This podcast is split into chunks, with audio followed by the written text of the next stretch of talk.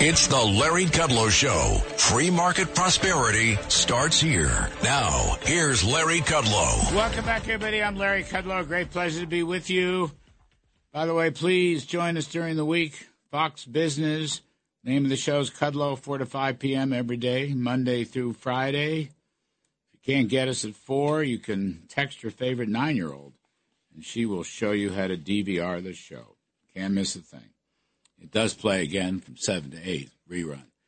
And here on the radio, you can catch us live streaming on the internet, larrykudlowshow.com, larrykudlowshow.com. Runs all across the country, around the world, throughout the solar system, including the Milky Way. So you can't miss a thing here. So we're going to look at the stock market. Uh, let's bring in our guests right away. We have Jack Bouroudjian, chairman of the Global Smart Commodity Group. And we have Mike Ozanian, assistant managing editor of Forbes Media and co-host of Forbes Sports Money on the Yes Network. So, gentlemen, uh, front page of the Wall Street Journal this morning. S&P 500 pushes above 5,000 mark mm-hmm. on economic strength. Uh, the indexes, the Nasdaq, the S&P, and the Dow have risen during 14 of the past 15 months. The S&P 500 hasn't had a run like that since a stretch that ended in March of 1972, which was followed by a very bad stretch, but uh, we won't go there at the moment. Um, persistent strength in labor markets. Corporate earnings continue to grow. Uh, we'll get a fresh read on inflation and retail sales this coming week. And the tech sector continues to do very well. And I notice uh, and producer Drosh talked about chipmaker NVIDIA continues to lead the pack, up 3.6%. Boy, that's something. NVIDIA, how about that? So um, I want to add one more thing, though. I, I was reading uh, Ed Hyman's stuff. Uh, he pointed out in one of his reports this past week that um, let's see, S and P earnings for the fourth quarter. The consensus is now two fifteen and that would give you a price earnings ratio of 23 times on the S&P. So that's a little pricey. Uh, I don't want to throw a monkey wrench into this story, but I just wonder how long this can go. So, Mike Ozanian, why don't you start us off? How long can this go, and what is your outlook?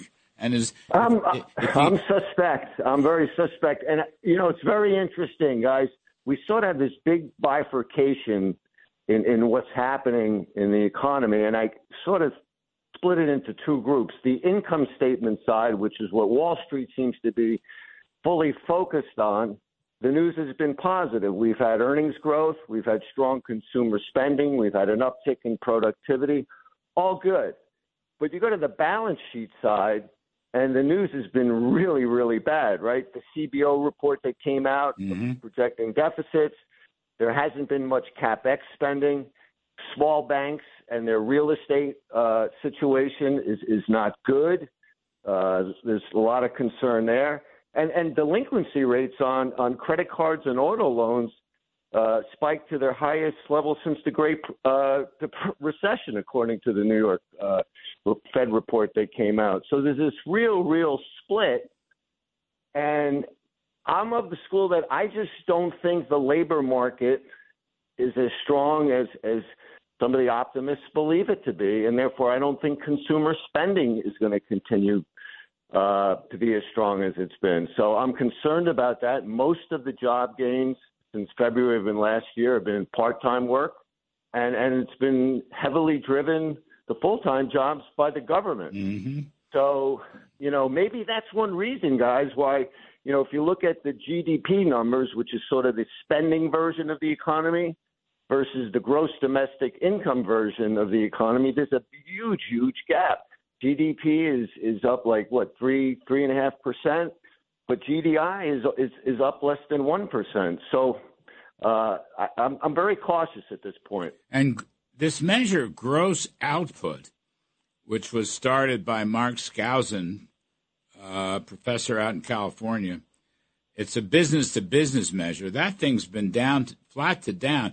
In fact, business itself, when you look at the investment side of the GDP accounts, business investment's been flat. And so business exactly. is business kind of tottering on a recession. You're right. Consumers are strong. Government is very strong. Uh, of course, that CBO report, I was talking to Kevin Hassett earlier, that does not bode well for the future economy unless those spending and deficits and borrowing is curbed. But you're right. I mean, you make you make good distinctions, Mike Ozanian. I think I think those are some things people have to worry about. Look, the Kudlow Trust is doing very well. I own the index. I always own the index. So what the heck? I'm happy to see it go up. But um, Jack Bouroudjian, what do you think? How do you see this story? I think Mike hit the nail on the head, and I and I'll tell you why. Something's broke in the market, and and I'll give you an example of why it's broke. There is no short interest anymore. Nobody wants to be short this market, and you and I know as as veterans, it doesn't work that way. You can't have this kind of irrational exuberance, to use words that Chairman Greenspan used, and have it continue it's not something that has legs, that has traction. Now, having said that, you have to be surprised. You have to be surprised at how well the market has done, how well they've navigated through this entire mess. And the one thing that I will point out, and I did take a step back and do a little research, and I thought to myself, what's been causing this? You know, stocks are now up 15% since the Fed started raising rates. Most of it has been over the course of the last seven months. And what happened starting seven months ago? President Trump's poll numbers started getting better. and you started seeing Biden's numbers going down.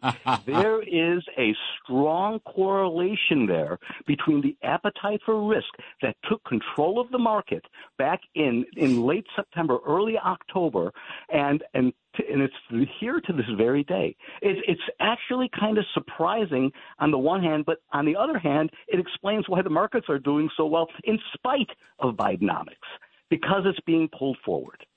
Well, I have seen those charts, and um, you know where my sympathies are regarding the presidential election. I just think it's a little, I don't know. I, I, it's a, there's a lot of factors in the stock market. The political factor is an interesting, uh, an interesting point, and um, uh, the markets are rallying while this Robert Hur report came out. So I, I understand the point of view. I'm, I'm not sure I buy it, but I understand it. It's a it's a nice point of view uh, to a person like myself. Um, Jack Bouroudjian, what's doing in the commodity markets? I, I watched them very carefully. Look, it looks like commodity prices are fairly stable right now. I watched the CRB and the, whatever it's called, the Goldman Sachs, the S and P Goldman Sachs. It looks like that's fairly stable. Is that your read?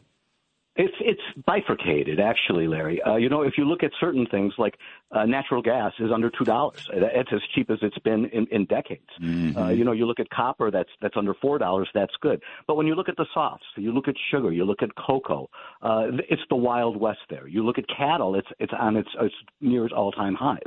So so there there is a big division there. There's still some problems within the supply chain that need to be corrected. But the the big question that we all have, especially with commodity prices, is the question of China and whether there'll be some contagion there. Uh, remember, China is going to go through deflation over the course of the next year. You see it happening with their real estate, you see it happening with everything around them. And the question is whether we're going to see any of that leak over. We have disinflation now, which is good. The question is whether that turns into outright deflation, which is bad. Well, um, in yesterday's radio, I do a hit uh, for John Catsimatidis, the owner of this station. Uh, he's a very good investor. Uh, the, he raised the point about supply problems in the Suez Canal and the Red Sea. Now, we're not seeing that in the pricing, but um, insurance rates uh, are way up, and uh, obviously people are bypassing some of those seaways. Is that is that out there? Is that a risk? You don't see it yet. You don't see it in the oil markets, which I always look at first. Uh, is that's, it, that's the place. That's the only place you'd really see it yeah. affected. I mean, and, and quite frankly, I mean, we do see some of it uh, for example, shipments that are going uh, uh, cocoa sugar that are coming out of Africa or going from Brazil across over into the into the Indian region, into the Indian Ocean. There are problems with some of those shipments, but that's not that's not what runs the world. You mm. and I know that crude runs the world, mm. and as far as crude is concerned, we're the biggest producers. You know that that's the, the the quiet little secret that the that the Biden administration won't tell anybody is that we're producing more crude now than ever before in history. Well, by so, a uh, cat's uh, whisker. It's 13.2 million barrels a day. It was 13.1 pre-COVID. We should be at 14 or 15 million barrels a day. Well, the reality is we probably will be one day. The, the, the question is whether uh, you know he continues to lie to his constituency. Uh, you know, and and that's, and that's really what that's all about. uh, Mike Ozanian, the ten-year note back to 418. Actually, interest rates went up quite a bit this week. Um, not the short rate that's stuck. Fed's not going to cut rates, Mike Ozanian. I mean, they're not going to cut rates. There's no reason for them to cut rates. No. Uh, one of the things that well, maybe I'm too old school to discuss. Can we still talk about the money supply? I'm not yes, really sure. Yes. You know, they really had choked off. The money supply had gone into negative ter- territory going about a year. But on a month over month basis, the last few months, it started to increase again. Mm-hmm. Uh, so, given that, and, and given where, you know, inflation, the rate of growth had slowed, but now the last couple of months, it's sort of plateaued, if you will. It's mm. not gone down anymore. So I think given the money supply, given where the inflation rate is, I don't see uh, the Fed cutting. And, and look, you know, something that you guys know better than I, the Fed can't control long-term rates, right? Mm. So I, I I would not be a buyer of bonds because I, I don't see uh, long-term interest rates coming down. I, I, I really don't see that, and I think going forward, it's going to be a very tough slogging through in terms of the economy, inflation, and interest rates, uh, and it's going to be very. You know, you started this off by talking about how the market is priced, and it kind of brought me back to the late '90s where you know, you had all these tech companies like Dell and all, and these others, and they were trading at really high price earnings ratios, and people were saying, "Well, look at their margins, look at their growth rate. Don't be concerned about price earnings ratios." And then, lo and behold, a few few years later, a lot of these stocks came crashing down. You know, price does matter, mm-hmm. and I think you're asking about risk, Larry, and I think the valuations relative to risk are out of whack. I think valuations are too high relative to risk. Well, that was uh, Ed Hyman's point. I think this thing's getting too pricey. Uh, the money's fly, you know, uh, look, I was trained as a monetarist a million years ago in college, but um, it did predict the lower inflation rate, but you would have expected a recession. That's the flaw in that model. You go from 20% round numbers, actually, it's about 25% down to minus something, four or five percent, over an 18 month period. Yes, inflation came down as per Friedman, but you would have expected money, GDP, and the economy to tank, and it never did. It's fascinating. Right. I don't know that we understand that, but it's one of many models. The leading economic indicators model hasn't worked. The inverted yield curve model hasn't worked. Uh, it's just an interesting theoretical uh, proposition. Anyway, gentlemen, I got to take a theoretical commercial break to pay for this show. Jack Bouroudjian, Global Smart Commodity Group, Mike Ozanian, Assistant Managing Editor of Forbes Media, and co-host of the great show Forbes Sports Money. That thing's on Yes Network. Uh, Steve Forbes was on the TV show last night and talked about Mrs. Wilson.